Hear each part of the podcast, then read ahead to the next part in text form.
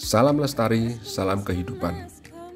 Jumpa lagi dengan saya, Agung PW dari Kota Budaya, Yogyakarta. Pada episode kali ini, saya masih akan membahas soal sampah, tetapi sampah khusus. Apakah itu? Mari kita simak bersama.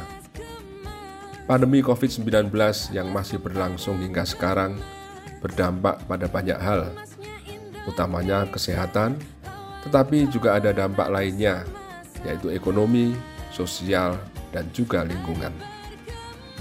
Bagaimana bisa terkait lingkungan? Tidak banyak yang tahu bahwa lingkungan kita menanggung beban cukup berat akibat pandemi. Sebelum pandemi, lingkungan menanggung beban sampah rumah tangga. Kini bertambah dengan adanya sampah medis rumah tangga. Apa saja sampah medis rumah tangga? Yang paling banyak kita temui adalah plastik bekas hand sanitizer dan juga masker yang setiap hari kita pakai. Memang belum ada data resmi berapa jumlah masker rumah tangga yang setiap hari dibuang ke tempat sampah.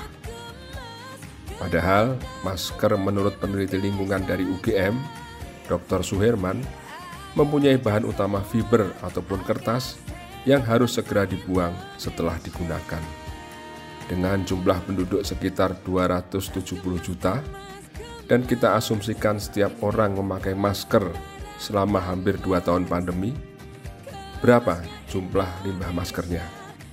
Tidak terbayangkan kan? Masker bekas merupakan sampah non-daur ulang, sehingga harus dibuang atau diolah di tempat pengelolaan sampah khusus.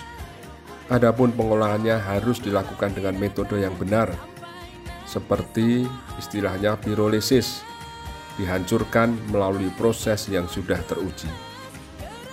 Jangan sekali-sekali membuang sampah masker dalam kondisi utuh, karena diduga ada pihak-pihak yang menyalahgunakan, mencuci dan mengemasnya kembali, serta menjual ke masyarakat. Berdasarkan peraturan pemerintah, limbah masker termasuk limbah medis yang membutuhkan penanganan khusus. Hal itu berarti masker bekas bisa memunculkan resiko kesehatan akibat bakteri dan virus yang terbawa di limbah masker bekas. Nah, tahu kan bagaimana bahayanya membuang sampah medis rumah tangga sembarangan? Saya Agung BW, salam lestari Jangan lupa, ayo, resik bumi.